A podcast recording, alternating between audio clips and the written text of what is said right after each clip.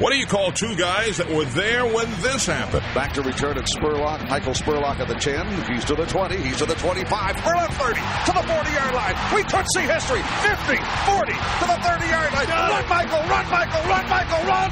Touchdown, Tampa Bay. There you go. And that. Shotgun set. Three receivers left. Here's the snap, and the blitzer is picked up. Brady underneath. Caught ball. Evans. He has the record at the 11 yard line. Mike Evans becomes the first NFL player in league history to record a thousand yards or more in his first seven seasons and want to throw by Brady. Congratulations, Mike Evans.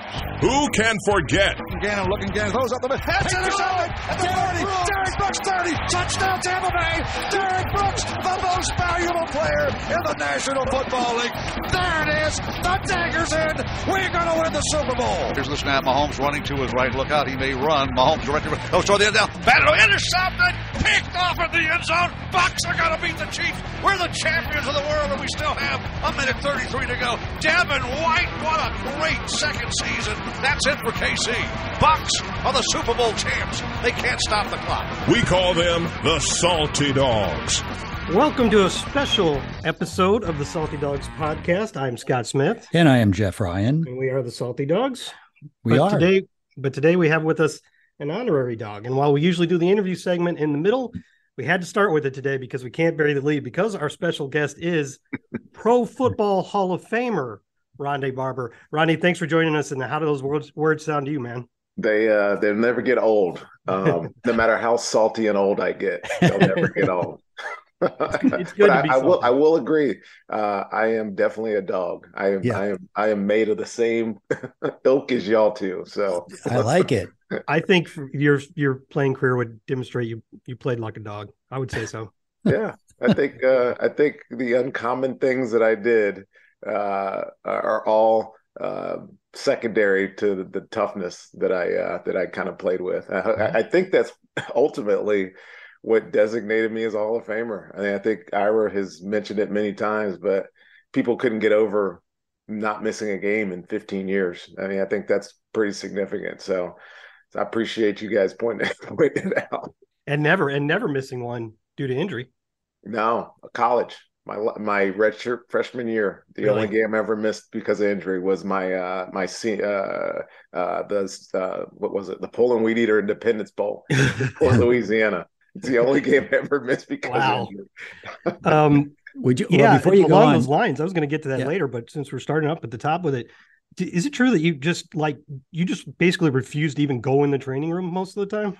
I mean, Todd Toriscelli would let me in there to, you know, get a bag of ice or something, but um, no, I didn't go in there. I, I, and not for any other reason other than I didn't want to be on the injury report, even when I was hurt. So um, there were there were times when I was I was beat up. I mean, I had a high ankle sprain one one uh, uh, early in my career, uh, and I had to get treatment on that. But that was before the uh, the league mandated you put everybody on on the uh, on the injury report. So I think as the, my career continued to go on, I if I had any kind of nick or slight strain, uh, I didn't want anybody to know about it. And uh, Gruden was okay with it. Todd Toriscelli was okay with it. So I just I treated myself. Gotcha. would would you say that's your biggest accomplishment out of your career? Is your endurance?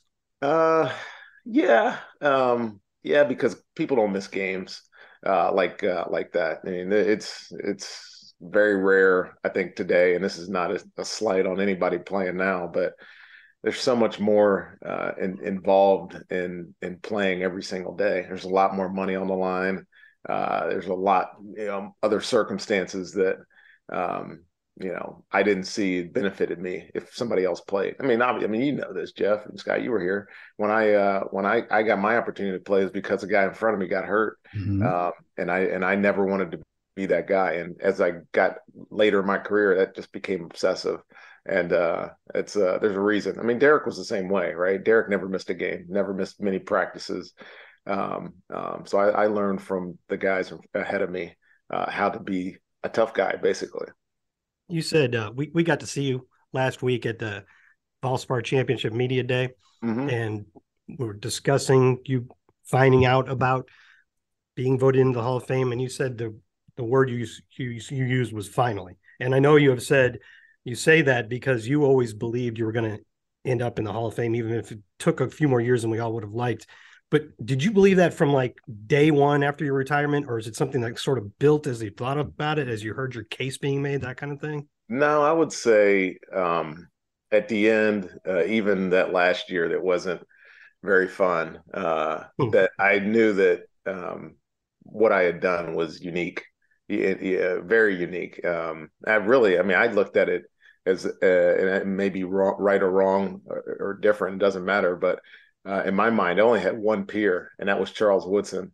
Um, he was the only guy that that I played with or around my era that had similar stats. So, and everybody knew that he was going to be a first ballot Hall of Famer, which of course he ultimately was uh, a couple of years ago.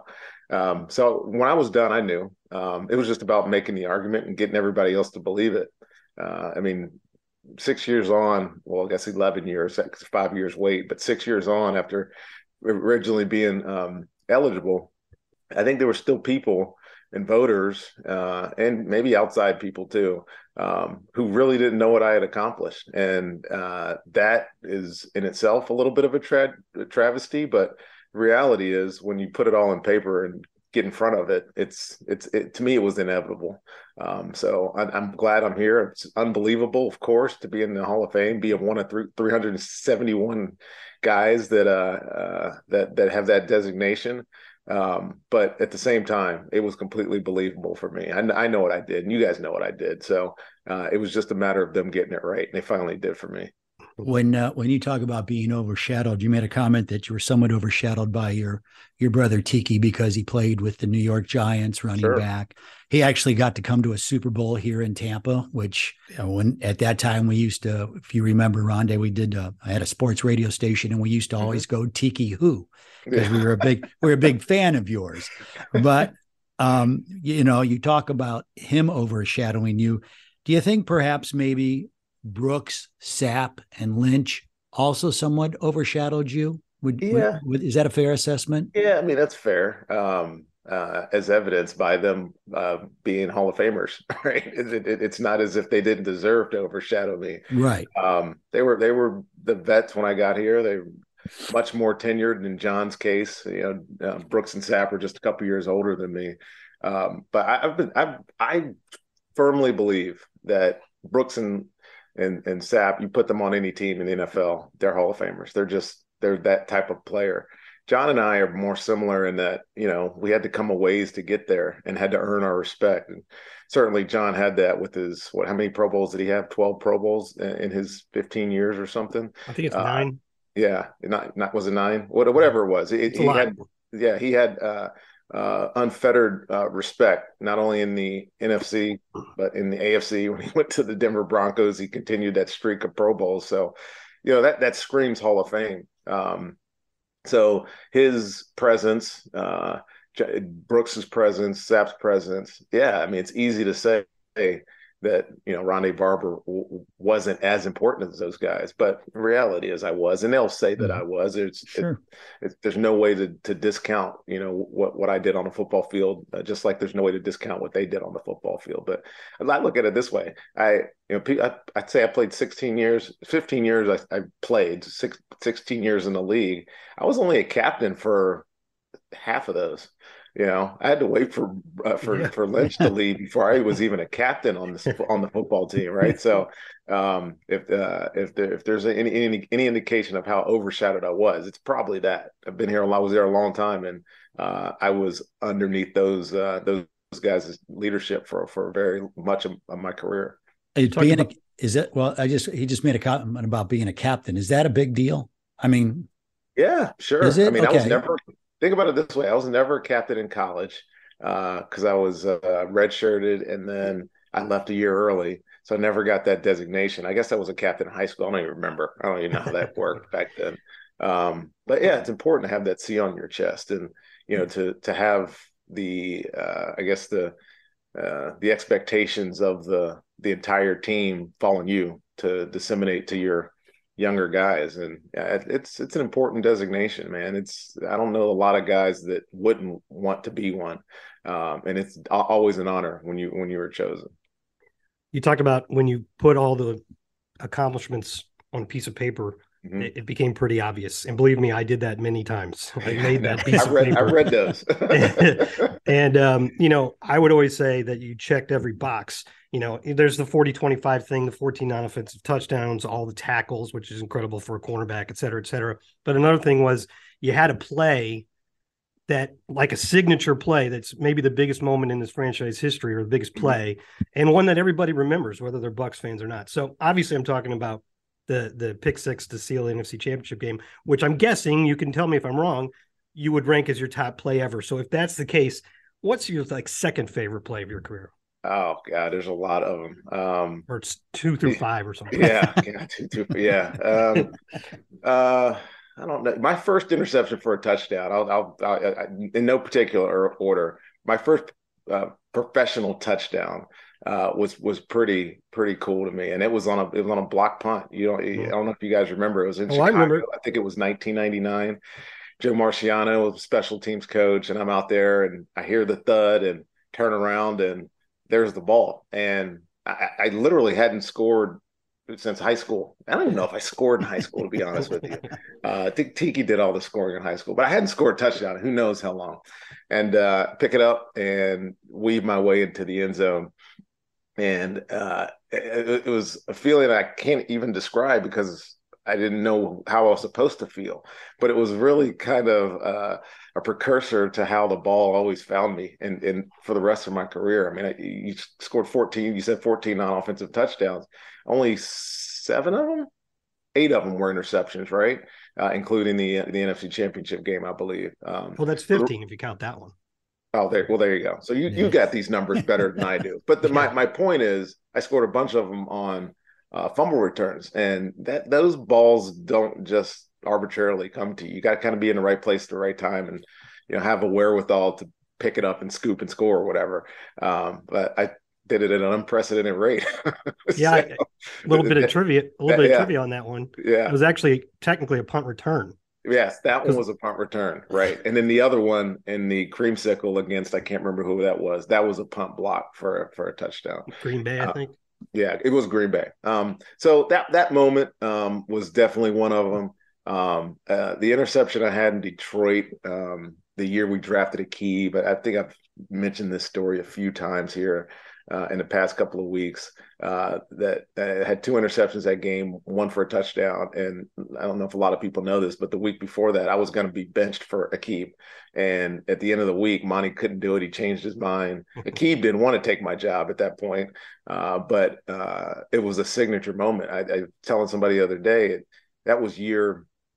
God, what year would that have been for me? That would have been year 12 for me. And after that play, I started four after that game, I started four more years in the NFL. And so I, I talk about the springboard towards the latter part of my career. Everybody talks about what happened at the beginning of their career. Well, I played 16 years, likely because of that football game.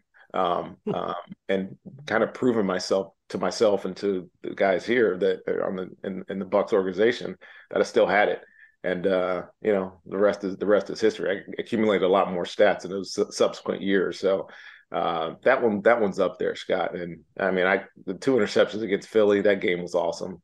You right? mean the, Matt, the, game? Matt Bryant, yeah, sixty yard field goal. Um, uh, there there was um, uh, there, there, the, the one play that always stands out in my mind. It's not a good one either. It was I remember because I'd never really been hurt. And you guys know this. I'd never really been hurt. We were playing Detroit, and I'm covering uh, their wide receiver, and I go up and and I thought I tear my knee up right? It, it, this was a, this was a mental tough moment for me where i thought i was hurt and I n- did not want to be hurt. So i refused to let it affect me and i continued to play and obviously that messed up my knee for the rest of my life but whatever. We won a super bowl that year um, but it, at the end of the day it's a it's a it's a significant moment in my in my career just being able to overcome something as significant as that. And that was I was only 26 years old when that happened. Uh, it was uh, yeah six years in, and I, I, played a long time with that with that injury, and I, will I'll never forget that moment thinking, oh man, this can all go away. Uh, and and then I, I found a way to force my will through it, and here I am. Well, I'll throw one out there. The one that always comes to mind to me, and I think it was against Green Bay, but I can't remember if it was Favre or Rodgers. You had the club on one hand Yes. Because I guess you had fracture somewhere in there. I did. Still playing, of course. You had a cl- I don't remember which hand. I'm sure you do. You had a club on one hand, and you made a like a sliding interception across the middle with your other arm. Right, right. It was. I had a, th- a, a cast on a, a splint, kind of half cast on this thumb, and I caught a ball coming going to my left Yeah. with my right arm. Right, it was crazy interception. Was that Favre Um, or Rodgers? I can't remember. It was it was far. It was far. It was uh Thanksgiving weekend, I believe. It was Oh. uh, it was a night game. Um, but yeah, that was that was a good one because that that week I remember they were telling me I was going to be out a couple weeks. It was actually that same year, same year that I messed up my knee.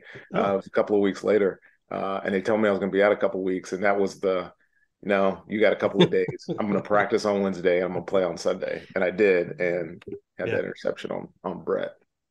You um you played under Tony Dungy, Jon Gruden, Raheem Morris, Greg Schiano. Mhm. What is your takeaway from each one of those Oh man, coaches? You're gonna make me go deep into into the Yeah, here on this one. Um, look, Tony is the. Eh, It's it's impossible to, to to describe what it's like to play under Tony because Tony's such a humble leader, uh, and just a, a guy you didn't want to disappoint. Um, um, I, I I would say him. My biggest takeaway from him is that he he put an expectation level on your on you on me every other player on the team uh, and he did it without having to force you to do it. You he made you want to be a better version of yourself or the best version of yourself. Uh, I could say, uh, Jon, uh, I loved his energy. Um, uh, he was never really my coach. You know, we had coach on offense, which was Jon, we had a coach on defense, which was Monte, but his energy was im- impossible to replicate. I've never been around a coach with that kind of genuine like enthusiasm for what he was doing. Uh, and that, of course, that that rubbed off on us as a football team. We won a Super Bowl that year for a reason. Um, uh, again, he put expectations on us, but it was in a totally different way than than Tony did. Um, but I, I used to love t- uh, Jon's pregame speeches. I, I hardly remember what he said, but you just you just felt him transferring the energy to his team, uh, and I think that's a reason why he was successful here. Um, uh, Raheem, oh, he- obviously he's you know Most fun ever. yeah, he's there's there's not no a better way to say it than that. Uh, it, it wasn't great three years, but one year was really really good, and it was really really fun the entire time. Raheem was young, man, and you know his energy was unlike Jon's in that it was uh, like vibrant. You know, it was you know kind of a learning experience for everybody. Um, but I will say that Raheem, what, what I take away from him is his his attention to detail. Uh, it didn't translate to, to wins and losses for us, but for me, because I had him personally as a as a secondary coach, I knew what his detail meant, and uh, he innovated things on defense for us for for those couple of years that we wouldn't even try before. Um, and we we and we did it with with some young talent. So um, that, that's what I got from him. Schiano, I mean. I, there's a lot of good and bad things that went on in that in that two year regime with Schiano, but I will say this: I learned more about football, and probably because I was hearing it from a different uh, uh, prism than all my other years under that Tony, um, Monte, Raheem kind of uh, uh, um, uh, lineage of, of of teachers. To hear it from in a different way from Schiano, I I I have notes still that I took in his some of his meetings that I for st- stuff that I had never heard uh, come out of a head coach's mouth. But um, he had his quirks, and he was my last coach. But uh, I did come away with a little bit better understanding of football, just, maybe just because I heard it differently. But I I appreciate what he what he gave me, and he moved me to safety. The only thing I don't like about him is he didn't allow me to get two more sacks. If I get two more sacks, and I'm in the then I'm in a 40-30 club, and nobody can mess with me. You, you need three more picks too, because 50 30 would be pretty sweet. Yeah, well, that, that's all right. Um, I, I told you we were gonna we were gonna ask for 10 minutes of your time, and we're well past that already. So apologies there, but it's just a lot of fun talking to you. So it, I just got one more question for you, if it's okay. Um, Okay.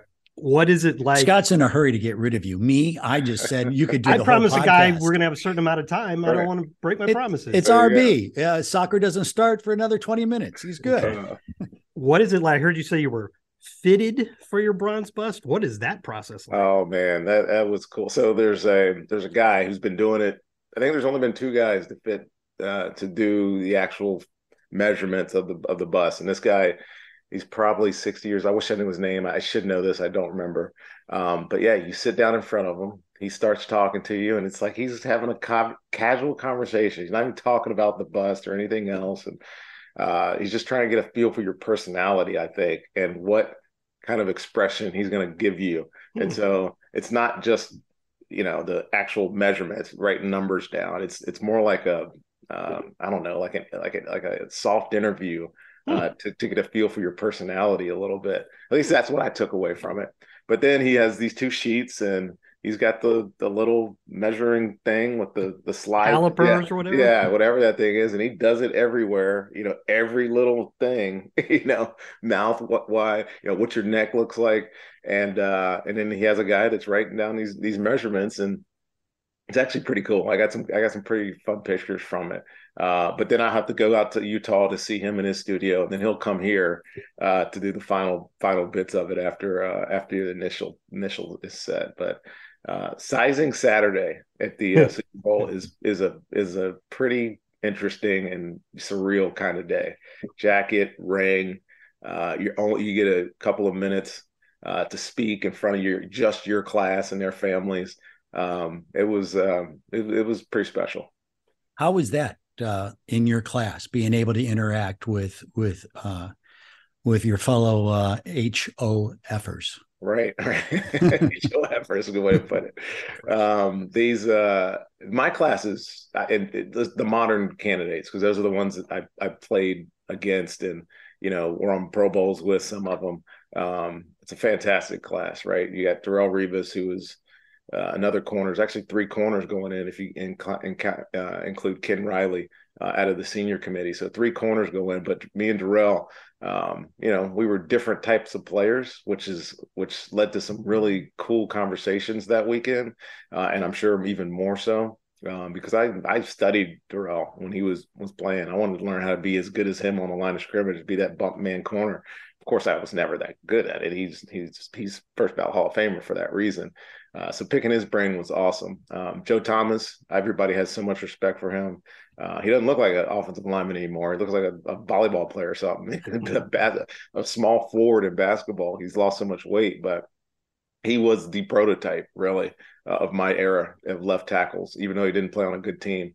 Um, so hearing his stories are, are, also unique, and he's got a big personality, man. He's quiet, but when he starts talking, like he's he's got some something about him. Uh, and of course, DeMarcus Ware, everybody knows he's he probably could have gone in first bout last year. He gets in this year because he was one of the most dominant players of, of his era, uh, uh, playing in in in in, um, in, in Dallas and then in, in in Denver where he won a Super Bowl. Uh, Zach Thomas is very similar to me in in a regard, and and and this is you know take it how you want it, but Zach and I are probably the two least likely Hall of Famers uh, in in the past couple of years because of our having to overcome people's expectations of us and what they thought we would be. And Zach will even tell you, which was this was an awesome story. He said, he said, all I wanted to do was come in and make special teams. I was undersized 5'11, 5'10, whatever he is, linebacker out of Texas Tech. And he said Jimmy Johnson one time one day in training camp, um, and we must have been uh, uh, is he older than me? I think he's I think he's a year older, two year older than me. So I didn't get to see this, but he said Jimmy Johnson came up to him and said, uh, they had a starting linebacker there, a guy who was older. He's like, "We're going to cut him. You're starting." And he was like, "Like day one, you're starting day one in the NFL." And he's like, Jimmy Johnson empowered him to be the guy that he ended up being, but he didn't have those expectations of himself when he got there. So um, there'll be all these all Hall of Fame type stories to tell. Um, it's it's just they'll they'll come out and watch as we continue to talk and talk about being part of the class of 2023. Man, it's pretty special. Okay, last question because I know Scott wants to let you go. Um, your brother Tiki, is he in a good yeah. place now? Is he feeling good now about all that's going oh, on? yeah. Okay. Yeah, he's great. He's uh, I mean, I, I got a platform now to start talking up his more talk up his candidacy. Yep. Running backs are getting short stick, man.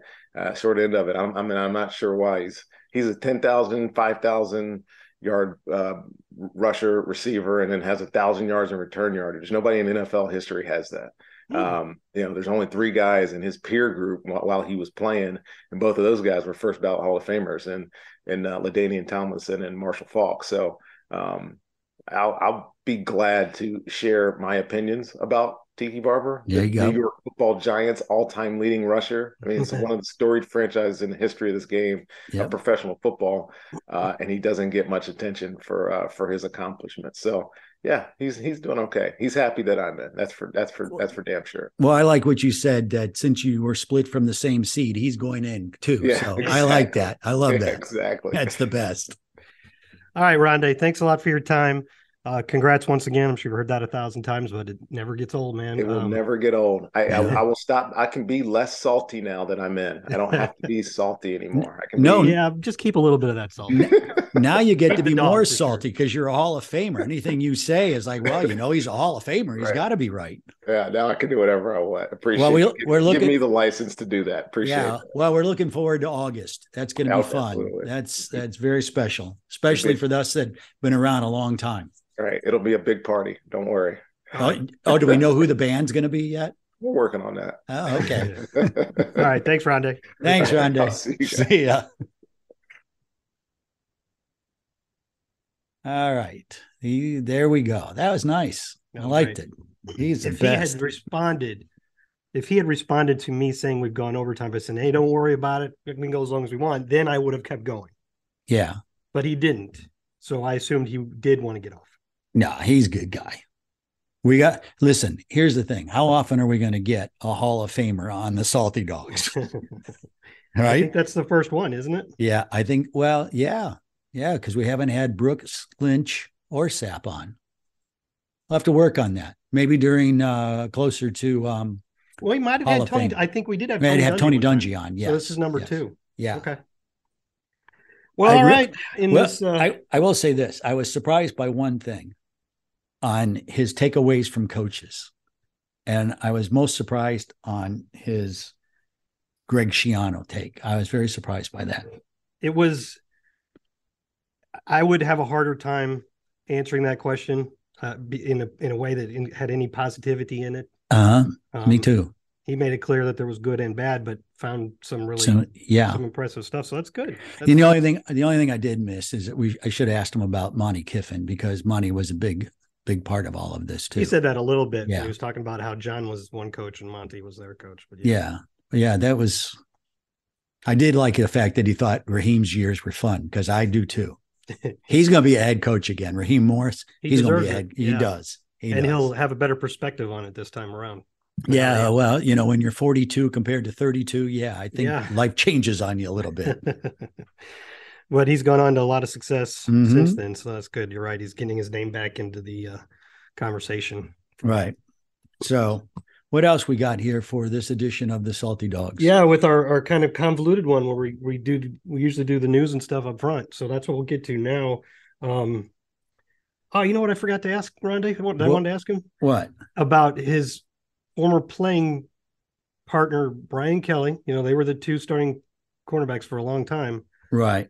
His son, Brian Kelly's son, which I think is pronounced Kyu Blu Kelly, at uh, corner at Stanford, is like a top draft pres- prospect this year. And how old?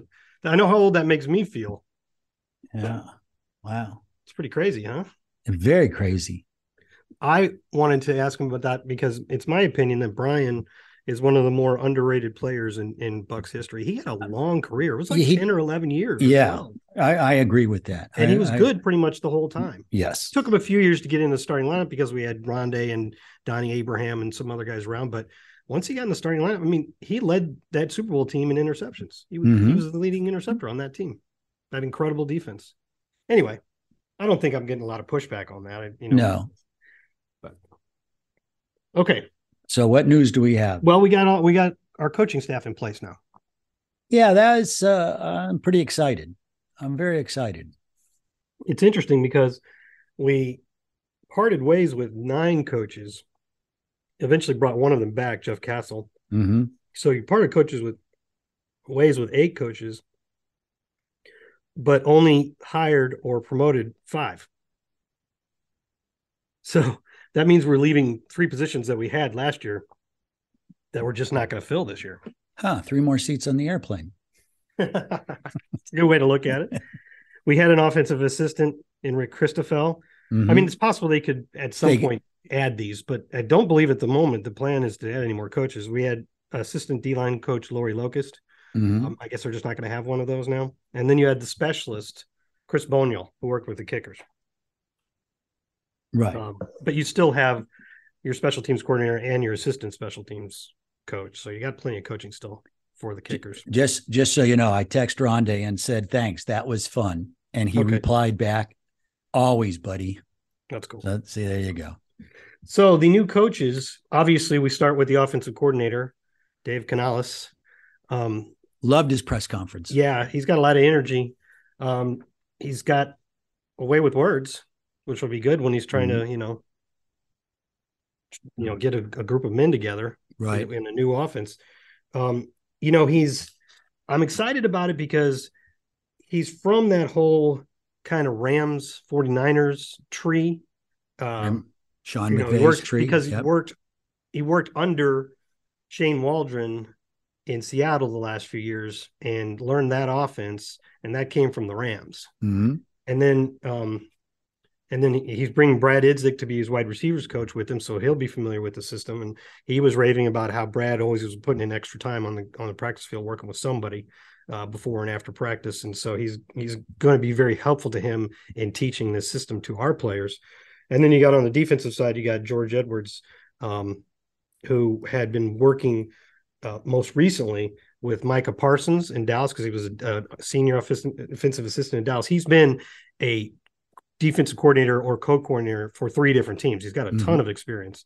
And um, Brianna Dix, our our uh, um, fellow Buccaneer, um, who's right now at the scouting combine, uh, got a quote from him from Micah Parsons, and it's kind of a lengthy quote, but the po- important part of it was Micah said that George Ed- Edwards was crucial to his development.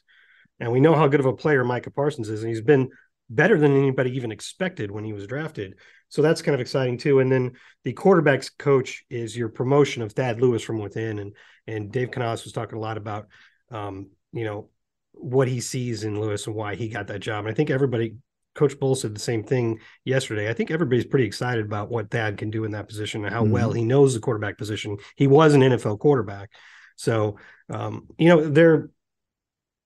I think they're all pretty exciting hires, personally. Yeah, I I I I just like the energy level.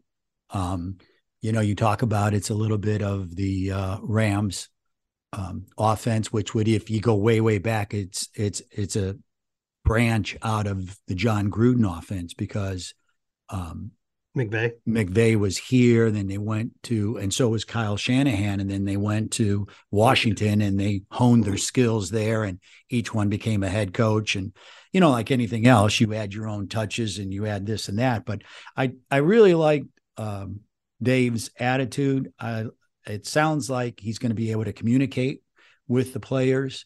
Um, I think that um, you know, Kyle Trask is our only quarterback on the roster as we record this. And, um, you know, I think they all kind of look forward to like getting a hold of someone before someone else had you. You know what I'm saying? You get to mold a guy uh, a great deal. Um, and so I, I'm looking, I'm, I'm looking forward to it. I think the best line he had though, out of his whole press conference is, uh, you know, I'm going to, I'm going to have a couple of hard knocks come my way, but it's gonna, it's going to work out and I, I like that attitude. He's he's not you know like oh everything's just going to be perfect, but uh, it's certainly if you had to start off on the right foot, he did, and if he had to win, he I thought he won his press conference with the media and with people around wondering, hey, who is this guy? Yeah, I think we're probably going to run the ball a little bit more. And that's not a bad thing, I guess, right? It just well, if we can do it successfully, you know, obviously. He he also said what Coach Bowles always says that it's really not about balance, Mhm. right? It's about whatever's working. But still, I think teams are finding that it's it's hard to consistently succeed at offense if you've got nothing at all going on in the rushing attack because Right. it gives the defense one less thing to worry about. You know, you can't they don't have to load up the box. You get more people in coverage. If you have a more credible threat on the ground, that helps They- the passing attack.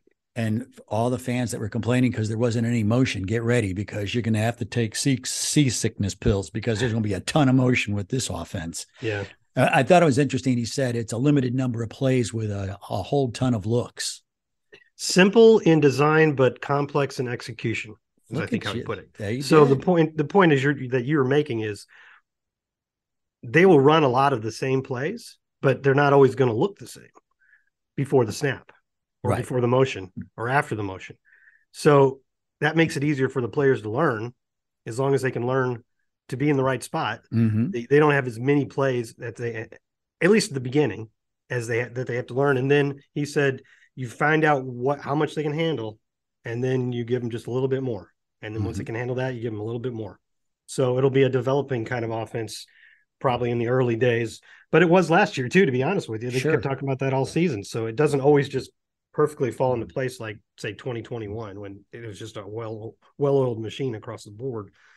Um I'm actually looking forward to this this season more just because there's so many unknowns yeah. that it, it's kind of it's like a reset you know for us that have been with the team for a long time and getting to know people and seeing different things uh yeah.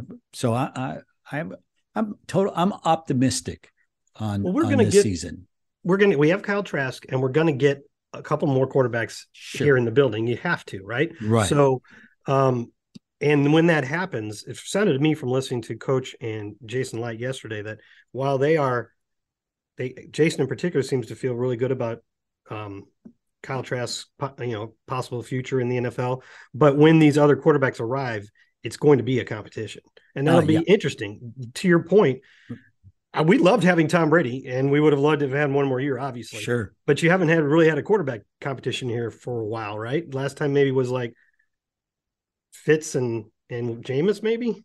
yeah know? and and then after that i mean even for the four years that uh um, Jameis.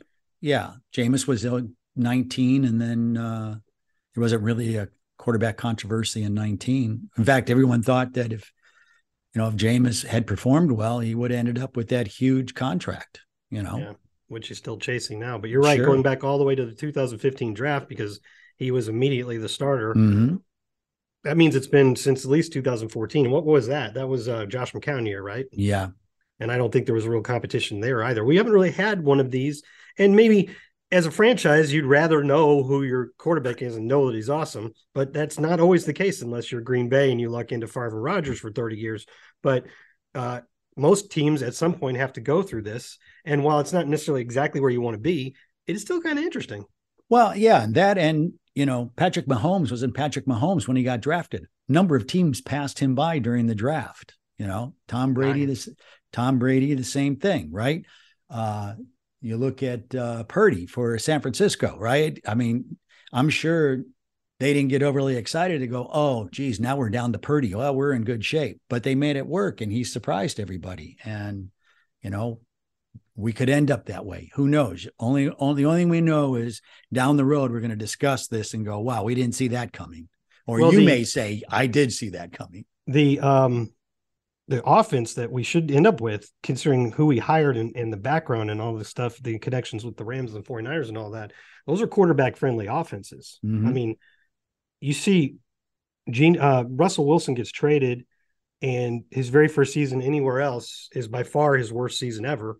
And then they go with Geno Smith and they spend the whole offseason telling everybody, no, Geno's good. You know, there's a competition with Drew Lock, but we're not just saying this. Geno's actually good. We like him. Mhm. And then he goes out there and and is fantastic.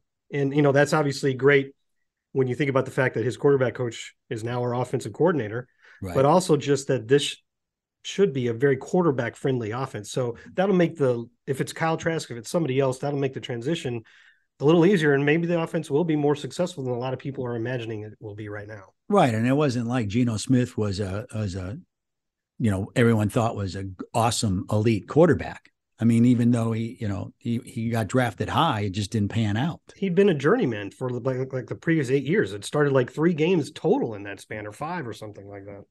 Yeah, it's crazy. But I guess it's like anything else, you know, if you get with the right system and the right coaches, Yep. brings the talent out. So another topic, um, ESPN recently did its first power rankings for the 32 teams for 2023, and I know that those are silly. I'm so about are- to uh, the, the thud you hear is my head hitting the I microphone. Go ahead. Power rankings are silly, but I'll tell you this: everybody reads them, just I like mock drafts. Jeff. yeah. everybody reads them. I know. I So- do. Too. I will say this. I do read them. yeah, I don't usually read the power rankings because I think that's kind of silly. Just hey, we have standings for a reason. Mm-hmm. but um, I do read mock drafts a lot. But uh, anyway, this power ranking, all four teams in the NFC South were in the bottom 10 of their rankings. So, I mean, if they're anywhere close to right, this thing is wide open. Yeah. You know, there's a Yeah. reason the Buccaneers should be thinking, hey, we can win this division again with sure. Kyle Trask or whoever else we bring in. Right. Right. Obviously, complicating the factor is that the Bucks don't know if they're going to lose some other players because of the salary cap situation, if they're going to be Ah. able to sign Yeah. anybody new. It's not going to be easy. It'll get done because it has to get done, but you got to get from 55 million under the cap, over the Yeah. cap to compliant by March 15th. And then you have to try to build up a little bit of cushion too to sign your draft picks and any other free agents or re signing some of these guys. Sure. Well, I'm not saying that it's going to be, you know, it's going to be an off year, but I will say this: I, I am not disappointed that as an organization, the things that happen happen because, um, you know, you won a Super Bowl and you won two NFC South Division crowns, so you And did what you playoffs. yeah you did what you needed to do and now you know you put that one together and who who's not saying you can't put another one together Yeah, that's the whole point right now. You you're Mhm. not there at the moment, but Jason Licht and Todd Bowles and, and others get the opportunity to try to build it up, and it won't be the same. It'll be different, which is what they said yesterday. Yep. In fact, both both Todd, this I'm talking about, they're at the combine, and most of the coaches and GMs go to the podium for 15 minutes for the media on Tuesdays at the combine, and uh, they both did, and they both said very very similar things along the lines of we still have short-term goals and we still want to compete for the division title but we're not going to do things to sacrifice our long-term goals. And we think we can do both at the same time. But they are thinking about the fact that it could it could take a we don't know maybe we'll be right back in the playoffs and maybe everything will be awesome but it could take a while to Mhm. build back up to the point where you're on the cusp of it where you were in 20 2020 and then after you win the super bowl you basically sell out to keep going by re-signing everybody and backloading a bunch of contracts which is why the bucks are in the cap situation they are now. This is not a surprise. No the bucks didn't wake up and go oh my god how did this happen? They knew this was going to happen but it was the price of doing business to keep all those players and to keep the team playoff caliber for three years in a row and especially especially as long as tom brady was here right sure so, um, you you want to get back to that point where you are okay. Now we're on the cusp again. Now it's time to start selling all out again, i and I'm fine with that. yeah and i you know what i think the disappointment of last year was that the expectations was so high as they should be and i think the expectations are going to be you know to to win of course you always go in with that. But i think that people are going to be a little more acceptable or accepting of uh, some growing pains and that's what we're going to have. We're going to have some growing pains. Um, but i'm all in. I'm excited about it. I'm looking forward to see who we end up with and how it all pans out and that's going to be the fun part during the off season Um, you know, we haven't done oh, well. To stick with this subject for a minute, what do you think all the teams in this division are going to do about the quarterback position? Because there's nobody in this division. There's no team in this division No. that should feel like they're set right now. Well, as I look at the uh, uh, at my monitor, my TV monitor on the NFL Network channel right now, looking underneath it, uh, I keep seeing Derek Carr met with the Panthers. He's meeting with the Saints. Uh, uh, met with the Jets. All in all, um, I think the Panthers are most likely out of that. yeah, I I I think Derek Carr is going to end up in the NFC South. I really do. I don't know which which team, but I think he ends up in the South. the Panthers are more in a position to do this because the Saints have a horrible cap situation too, and Derek Carr is going to want 35, 40 million dollars per year. Uh, you know, and the Panthers have an owner who made it clear as soon as he bought that team that the number one goal was to find the quarterback, and they've been And- trying to do that. and and I'll say they've been going through the quarterbacks trying to find them. They've been trying, yeah, and uh, it hasn't really worked out. No, Um, now, Derek Carr, I know Derek Derek Carr has his critics and his and people that like him quite a bit. Mhm. I'm probably about in the middle, but I think the criticism sometimes is a little strong. If you look at his numbers, they're he's had some pretty darn good seasons. And you, you get Sam Darnold, he hadn't been very good in um in with the Jets. He just was a very high pick. And you before that you tried Teddy Bridgewater and you know he never really had a huge amount of success thanks in part to an early knee injury in his career. Well, but he did have success with uh with the Saints when Drew Brees went down, bit, and that's yeah. and that's what made him valuable. But still, that was like five games. Correct, but it was um, five wins in a row, so that kind of uh, boosted the. Uh, yeah, but my point is, Derek Carr has been playing for what eight, nine years, something like that, mm, and something like that. Been pretty good, pretty consistent producer throughout. Mm-hmm. So, you know, you could say the Carolinas. Okay, we tried the trades. Well, they also tried Baker May- Mayfield, right? Mayfield, yeah. And so he hadn't. He'd had some success early in his career. I think his second season was pretty good, but overall, kind of fell apart there. And, and don't forget they brought Cam back because they thought that was going to work too. Yeah, now Cam obviously had a great track record of success mm-hmm. there, but I think he was kind of washed by that point. Um, so Derek Carr is a little bit of a different animal. Uh, you could say you'd say that the Panthers have already tried this this uh, bringing a veteran thing several times. It hasn't really worked out. Uh, so they should probably focus on um, you know, getting a quarterback in this draft, even if they have to mm-hmm. trade up a little bit. I think right. they're at nine.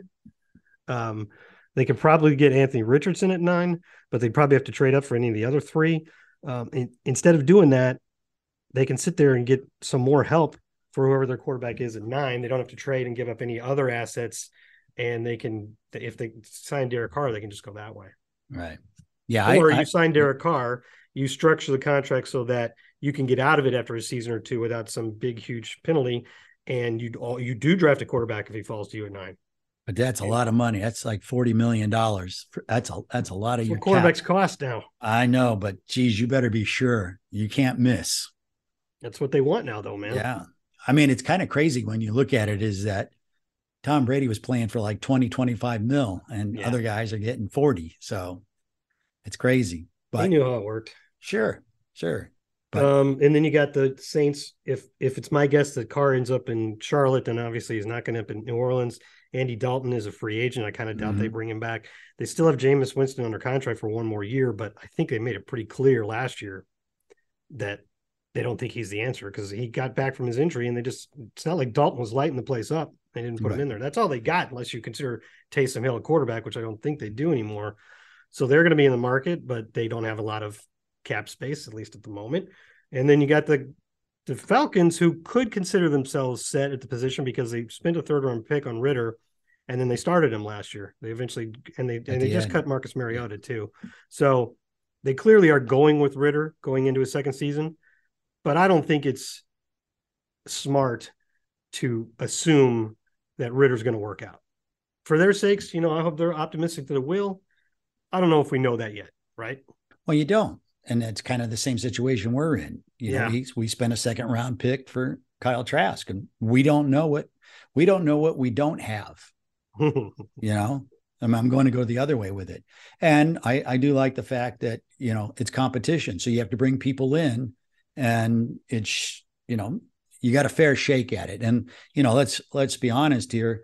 Um, Kyle was not going to play many games with Tom Brady here. Right. Yeah. Everybody knew that. Yeah, and especially because we had the the preferred Tom Brady backup on the roster too with Blaine Gabbert. So correct. So nobody nobody expected Kyle to play these last two years. No, no. But I do like the fact that uh, Todd and and um, and Jason both said they liked Kyle's work ethic. They liked how even though he wasn't the guy or whatever, he was doing what he was supposed to do. Yeah, to, apparently that also extends to like um, resculpting his body a little bit. Yeah. You know, maybe he's a little bit leaner. They say he moves better now mm-hmm. than when he mm-hmm. came out of college. So that's good. He's got an arm. There's no mm-hmm. question about that. He had a lot of success at Florida. Um, so, you know, it's worth finding out. Yeah. As as Jason Licht said yesterday at the podium, we didn't spend a second round pick to try to get a third string quarterback. You know, we spent a second round pick because we thought he could be something. I'm glad he's I'm glad he's thinking that way. and now he and now is the first time that Kyle is going to get extended time mm-hmm. with the other starters. So the that's first, when you'll yes. finally find out. Yes. Right. Right. Right. Right. Now it's going to be up to him to be able to pick up the playbook. And so it's going to be a little bit of a learning process because everybody has to learn. That's probably in his favor, right? He's not he's not going to be behind. I would think so, yes. So whatever other quarterbacks we bring in, everybody's going to be starting at at the ground level. Zero. Yeah. Learning it together. Yep. All right. Well, that's right. the quarterback situation in the NFC South. Yeah. Um, you know, we haven't done one of these since the Super Bowl. I know. Any reactions to the Super Bowl? I would say I feel the same way that pretty much everybody does. It was an awesome game. It was. That because of that ill-timed but correctly called penalty. Agree. At the end, the last couple minutes were not nearly as exciting as it looked like they were shaping up to be. Which right. was a shame. It wasn't yeah. wrong, but it was no. a shame. No, and I and I agree. It was the right call. It's too bad that it happened when it happened. But if you would look at that same situation clockwise, but let's just say they were 10 points behind and they needed to score, get the ball back, and try to score again. If you don't call that holding call, people would be in an uproar over it. Yeah. So yeah. I think I think what got people more upset wasn't so much the call, it was the situation. You know, yeah. but I but if it's a holding penalty, it's a holding penalty. And I think you you said it to me that if you don't call it, you're letting the other team cheat. Yeah, the, if they know it's not going to be called, then they're going to be holding. Same sure. thing with the offensive and defensive linemen. Right. So, I think yeah, the refs have a hard job. We all know that. Oh yeah, and, no question. But they have to focus on if they're looking at something and they see a penalty, you throw the flag. You're not thinking what the situation is, which team needs it more. You mm-hmm. just oh, I see a penalty, I throw the flag. Now, as viewers, we can understand that there's nothing wrong with the process, but still wish it hadn't happened. Yeah. Because the last couple of minutes would have been more exciting. However, I personally was rooting for the Chiefs, being a right. former Chief employee. Yeah. So I didn't mind too much. Well, the thing was, is it wasn't so much that his arm was around him. What, what got him in trouble was that when the jersey comes pulls yeah. out from you, that yeah, you yeah. got an issue there. So yeah, when the guy has gone past you, yeah, you're behind him, and the jersey's coming out in your hand yeah it's it's pretty obvious but it was it was good and uh um it made me feel even better uh about the buccaneers super bowl win over the kansas city chiefs because uh to hold them to nine points is pretty spectacular yeah well the obvious and important reason or the difference between those two games is that kansas city had offensive line injuries coming mm-hmm. into our super bowl mm-hmm. and if that was the reason or if it also that we just played really really well, like Shaq and and Suh and all them. Uh, we harassed uh, Patrick Mahomes all day. Yes, I mean he still made some unbelievable plays, but that was the difference in this game. Whether it was a combination of the field conditions, the subpar field conditions, which all the players complained about afterwards, yeah, or that Kansas City's offensive line has improved quite a bit in the last couple of years. They didn't sack him once. This team had 70 sacks in the regular season, Philadelphia, third most in a season in NFL history, and they didn't sack him once. They right. barely touched him. You know, you uh, you brought up the field conditions. I uh, was reading an article about that. That um, the thought is that the reason why the field was so slick was they watered it on Wednesday and then they rolled it in. They didn't really let it dry out which which isn't the real problem. The problem was they put a tarp over it and hold it in so that when they were um, practicing halftime and all that all that other hoopla that goes on the field, um, it kind of kept all the moisture in there and it it started to get like mildewy. That's why it had a funky smell to it. It was an interesting, yeah. Um, so because that's real grass, you know, they they they slide it in and slide it out. But um, now, those were all the opinions, if I'm not wrong, of George Toma, the legendary, yes, yes. legendary field NFL field guy, and Correct. he's like 93 years old. Yeah, the sod father. Yes, the sod father. Uh, a little bit of that, as I read some of that article too, a little bit of that felt a little bit like finger pointing to me. Yeah. Because he was the one in charge and he was this expert. And then it yeah. all goes wrong. He's like, well, it wasn't my fault. It's because they did this. Yeah. Well, know, but who's, who's, you know, apparently, well, when we played, when we played on Christmas Eve, or rather Christmas Day, uh, the field was slick. If you yeah. if you remember, I do. Yeah, I think it's just that turf. I mean, it's just, but if you know going in there that the turf is going to be slide, you're going to be sliding around, then I don't think they did know that. I don't think they did know that. Well, I think Kansas City played there in the beginning of the year, and they were saying that it was it was slick at that stadium. So Not as bad But- as Germany, though, right? no, no. but they do that because of a soccer ball or the the right. so it slides and doesn't just not stop My- in the mud. Other than the whole how it ended thing, and the fact that both Mahomes and and um, Jalen Hurts were fantastic, Mhm. my biggest takeaway from that game is I was waiting for Andy Reid to break out some trick play, right? Yeah. Something uh, we've never seen before. And Mhm. it kind of didn't happen, but it sort of he he had one really fiendish play design that I had never seen before. And it's you probably know what I'm talking about, the two short touchdown passes. Right. It's just brilliant film study is what that is Yeah. because the reason those work now, if anybody didn't see or doesn't remember, there's a receiver split out wide to one side. He starts to go in motion. And at that point, the defense, and they had figured out that the defense was going to do this, they start switching off. So the guy that was covering him, no, they don't want to, they don't want to follow him. It's not, a, it's Right. not man, it's a zone. So Right. he he turns the guy that's on him immediately turns around and points to another guy, and they all start shifting who they're responsible for. While he's turned around doing this, the dude just turns around, goes back the other direction, and he's wide open, and it's brilliant. And it's Mhm. it's first of all, it's being creative because I've never seen that before. No. And then as soon as it happens, you're like, that was a really good, but also sort of obvious idea. Why didn't anybody think of this before? And somebody's probably done it somewhere, but I don't Well, remember ever seeing you're going to see a lot this year. You'll see it a lot this year. But and then um well defenses are going to have to be aware you Yeah. can't turn your back on the guy you could start switching off but you got to be ready to switch back and they just assumed he was going to keep going all the way across Mhm. and then they did it again and it worked both times well, the thing too is if they don't bite on it, it's a running play. oh yeah it turns right. into it turns into a running play. So, So if he really doesn't, yeah, if he doesn't bite, then okay, we're going to run it. yeah and then Mahomes says as soon as the play starts, he's like oh no i know we got him Yeah, but that Yeah. is that that's another brilliant part of that play Mhm. design because you you have a way out of being in a bad position because if, if he doesn't bite then it's that guy's not open but you have another option sure. that's that is very very smart i love Yeah. that that was my favorite part of the super yeah, bowl I, I agree. I agree with that. And and I thought halftime was pretty good too. I, I thought it was uh, fine. yeah. I mean, Rihanna's fantastic. Sure. All those songs are great. I like all of them. But until she got to the very end with, I think, Umbrella and Mhm, yeah, one other big one, I don't remember. Uh, then she was really belting those out. To me, the rest of it all sounded the same. No matter what Mhm. song she was singing, right. it was all the same. Now, those floating platforms were cool as hell. Very, yeah, very much. And then so. the little sort of reveal that she was pregnant was cool. Yeah. Tease. Well, yeah, you spent the first five minutes. You think she's pregnant? I don't know. Do you think she's pregnant? She looks like she's pregnant. Or is it just the outfit? No, I don't think it's the outfit. I think she is pregnant. Yeah. The outfit Those were the conversations that happened during the during those Yes. times. And then as soon as the Super Bowl ended, they they put out that yes, she was pregnant. Yeah. Yeah. That was that was that was a neat little part of it, but I wasn't overwhelmed by the performance. I'm not I'm not slagging on Rihanna at all. I think she's fantastic. Yeah. I just some people were going crazy about this, like it was the greatest halftime show they'd ever seen. I'm like, yeah. all right, it was I. I, I, you know what? I think that's like anything else. It's, it's the halftime show. Everybody wants to critique it. Everybody has to go, oh, this is bad. This is, you know, I think they're all good in their own way. You know, it's just not for everybody. Well, I'll what tell you this, Jeff.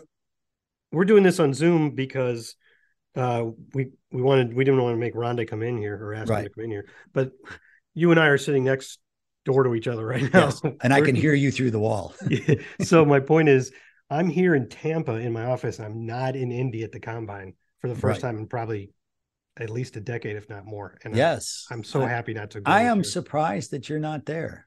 well. I really am. we had another option, and we Right. we sent Bree. Right. So it's her first opportunity to to experience that event. She's out there covering it, doing a great job. So uh, I didn't need to go. And Casey wasn't going to be there, so we weren't going to do any videos. Right. So um, it was just You're- an opportunity. You're becoming like the head coaches now. You're just going to watch it on TV and be ready to go. You don't have to be there anymore. I do think we were talking about this. You know, a couple coaches decided not to go, and I thought maybe what they say they want to stay at their offices and work on you know getting ready for the, Yeah. the draft or free agency or their Yep. their offseason program. But I wondered if someone were like, if I don't go, then I, have, I don't have to do media day. But then I found out that they don't really have to, Mm-mm. and that a couple more coaches than usual decided not to do it this year. Right. It sounds like a trend to me. Because if I'm a head coach and I don't, if I like doing it, fine. Or if I'm fine with it, fine. But if I don't really like doing it and I look around and go, well, those five guys didn't do it. Why do I have to do it? Yeah, I think I think a lot of it is um, how much you need to get your club in the forefront, Yeah, and how much are you trying to sell your agenda. Okay, that's fair. That's So kind of some of the coaches and GMs could see this as a very helpful platform, whereas Okay. some would see it as a nu- as a nuisance. Yeah. so this Okay. year. So this year, Sean Payton did it as the new head coach of the Broncos. Now we'll see next year if he does it. Right. because you know this year he he wanted to get in front of it of being the new head coach and Russell Wilson and it's Yeah. kumbaya moments right now. You know they have a lot of campfires in Denver, so it'll be awesome. That's funny. All right, man. I don't got I- anything else unless you I do. I really don't. I really I mean, don't. the whole point of this was talk to Rondé, so this Yes. is all fluff. But I do have two questions. okay, let's So go I to do. I, I do like to try to get to all questions. There's not much in the mailbox because We haven't done this. We haven't really been doing it since the end of the season. So, um, this one is from a, and these are two new people, which is cool because we tend to have some guys that Mhm. that send us a lot, but I don't think I remember. I don't remember these names at all. This one is from a Richard Teraoka eh, from San Gabriel, California. I probably did not pronounce that last name right. He says, "Hello, Salty Saltineers. Now that our season is done and the Super Bowl is among us, I think he probably means behind us. Sure. A lot of us fans are starting to look towards the draft. The last time we picked at 19th overall, we selected tight end OJ Howard. I can't help but think that throughout the NFL draft history, who were some notable players that were picked at 19th overall? I understand there's a chance we trade back or up, so this question may not be relevant by the, by the time we make our first selection this year. I just want to have hope that if we are picking at 19, he becomes a Hall of Famer. Hope you're all doing well. Love the Salty Dogs Tampa 2 collaboration. Ah, like Yeah, that. that was fun. If Yeah. anybody missed that one, Casey and, and Bree of the Tampa 2 podcast joined us for our, our last Salty Dogs, and we kind of had like a mashup podcast. It was a good time. Mhm. I want to do it again. So, Jeff, you got that off the top of your head? Who are some of the Mhm. 19th round picks? I mean, 19th overall. I, I. I will admit that I was sh- short last week or the week before on mailbag questions for the website, so I just grabbed this one Uh-huh. and wrote about it. So I've got the answer right in front of me. There are three since since the 19th pick Now this- became Now this is for us or for the NFL? everybody. Okay. The only time we've ever picked 19th exactly is the one that Richard mentions, OJ Howard. We were scheduled to pick 19th in 2009, but moved up two spots to get Josh Freeman. hmm Since the first round pick, since 19th overall became part of the first round, because you know, if there were only 18 teams, then 19th would be a second round pick, right? Right. So that was my cutoff from 1967 on. It's been a first round pick, and there have been three Hall of Famers picked at 19th overall. Roger Wehrli by the Cardinals. Uh, that was in 1969. hmm Roger Wehrli, a great cornerback, had a lot of picks, 40 career interceptions, not as many as Rondé Barber. Next, uh, in 2000, and he went into the Hall of Fame in 2007. In 1998, the Vikings picked Randall McDaniel, who finished his career. That's pretty strong. Tampa. Yeah. Uh, he went to the Hall of Fame in 2009, and then in 19, and also in 1996, uh, the Colts picked Marvin Harrison Wow. the 19th overall pick, and he went into Canton in 2016. So none of them went in in their very first year of eligibility. So it was hard to pick which one was the best one, but there have been three Hall of Famers. The the best one probably recently was just a couple of years ago when Tennessee took Jeffrey Simmons, uh, the defensive tackle, even though at the time from Mississippi State, even though at the time he was injured and they knew he wasn't going to play at least halfway through the season, they still spent the 19th round pick on him.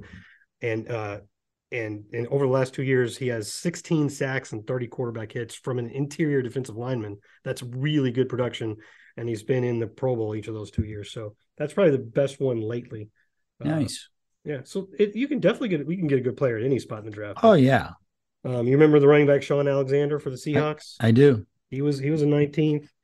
Otis Wilson, the great Bears linebacker. Uh, there's been some, And quality He- players. Yeah, some pretty good players. The weirdest part of the whole thing, do you do you know who Jack, Jack Tatum is? Yeah. You know what he's most famous or infamous for? Uh, stick them. Uh, no, for the hit on Darryl Stingley from the Yes, Patriots in- in, yeah, preseason game, game. that led to Stingley's paralysis. Correct. Correct. The weird thing about that, it's a coincidence. It's not something to celebrate or anything, but Jack Tatum was the 19th overall pick, and so was Darryl Stingley Wow. two years later. So they're Gee, both I didn't know that. picks. Yep. Played for the Raiders. bust- There's been some bust. Kyle Boller, the Ravens tried him, quarterback some years ago. Paul Palmer, running back for the Chiefs, never did much. But uh, it, I went down the whole list. It's been mostly pretty good players like Casey Hampton, Jeremy Maclin, Shaq Lawson, Prince Amukamara. You know, some good Antonio Cromartie. hmm So there you go. That answers that question. That's a good one. This is also to Salty Dogs right. um, from Ken. His last name it starts with V, just abbreviated from Gainesville. Hey, dogs. Hoping we, we get some off season season podcasts. Come on, guys. There's the draft. There's free agency. There's new coaches. Plenty to talk about. All right. anyway, Well, I don't- we got Rondé Barber. Yeah, yeah. Okay, anyway, uh, that's go. another one. Anyway, I don't know when you're doing your next show, but I'm sending in a question now because I'm inspired by Mr. Barber getting into the Hall of Fame. It took a little bit longer than I would have liked for Lynch and Barber to make it, but they did make it. And now, well, who do we turn our attention to now? I don't mean to be greedy after four guys in the last 10 years or so, but the more the Bucks in the Hall, the better, right? So who's next, if anyone? Thanks, guys. And that's Ken. And then he has a little PS that says, give Kyle a Trask. Of course, this guy's Yeah. From Gainesville. So Yeah. He's going to be really excited if things go the way he's hoping. Yeah. We got one guy. what, man. That that Florida fan base will come out in Sure. droves if Kyle Yeah. Trask is successful. Yes. No question. No question. Yeah, you, know, you tweet something about Kyle Trask, it gets traction because Mhm. from the Gators. Well, sure. fans.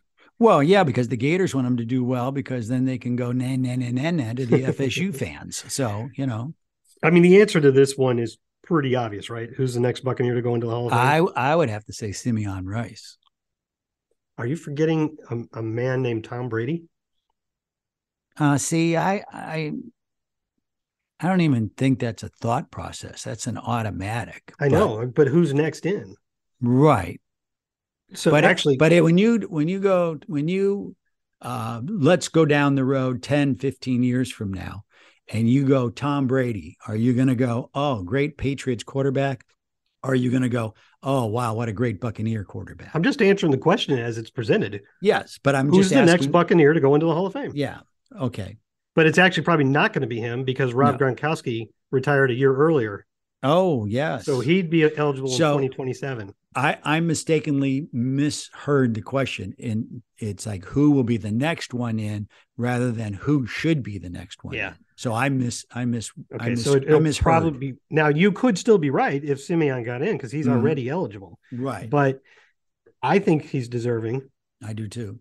There was like a 10 year stretch when he led the league in sacks. That that alone should get him in. He has like 122 sacks.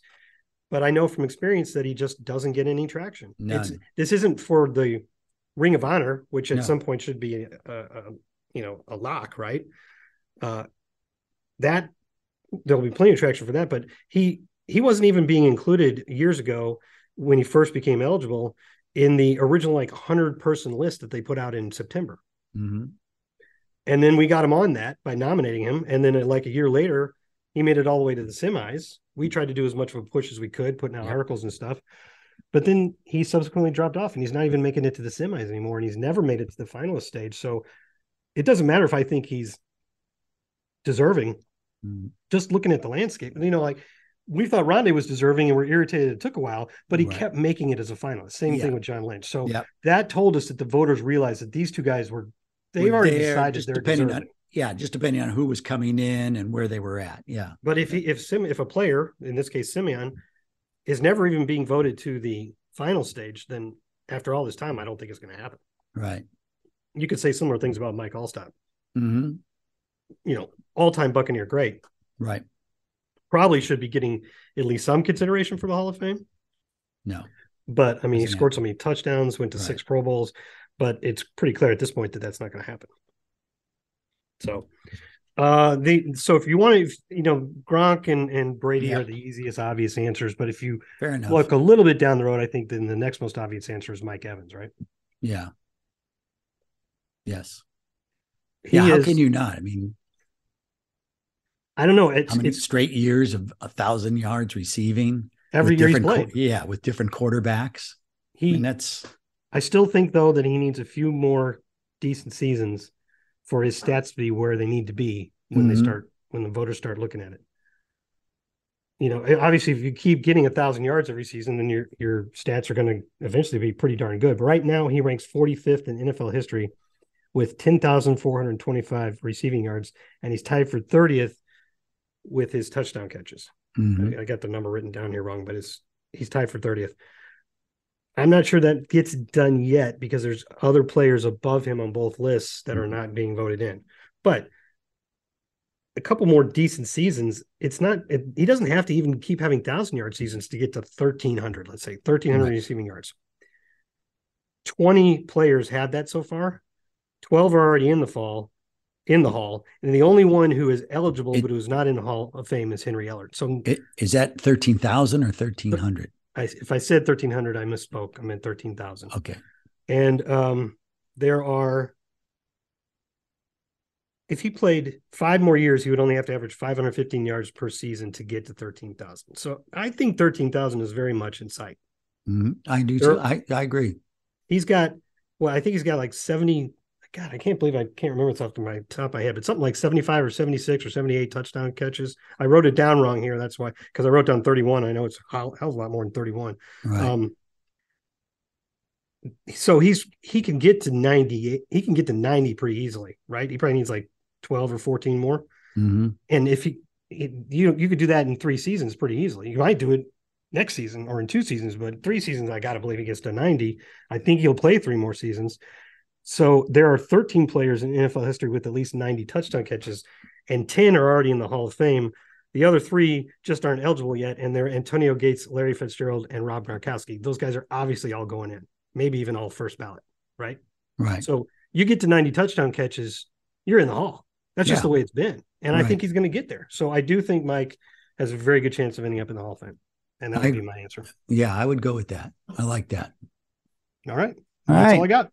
Good. Well, that was a lot of fun. It's good to do one before then. I don't know if we'll do one before the draft, maybe after the draft. You know, After the draft, we'd have a lot more to talk about. yeah, maybe that's what we'll do. We'd still be speculating before the draft. Well, maybe what we'll do is after the draft, and then we can talk about the uh, different people that we have brought into the organization. That type. All right. Sounds good. Well, thanks. Uh, thanks for your time, Jeff. And Yep. obviously, that was exciting to get Rondé on here. So, Best. um, yeah, All we right. love him. All right. Since you did, thanks for listening.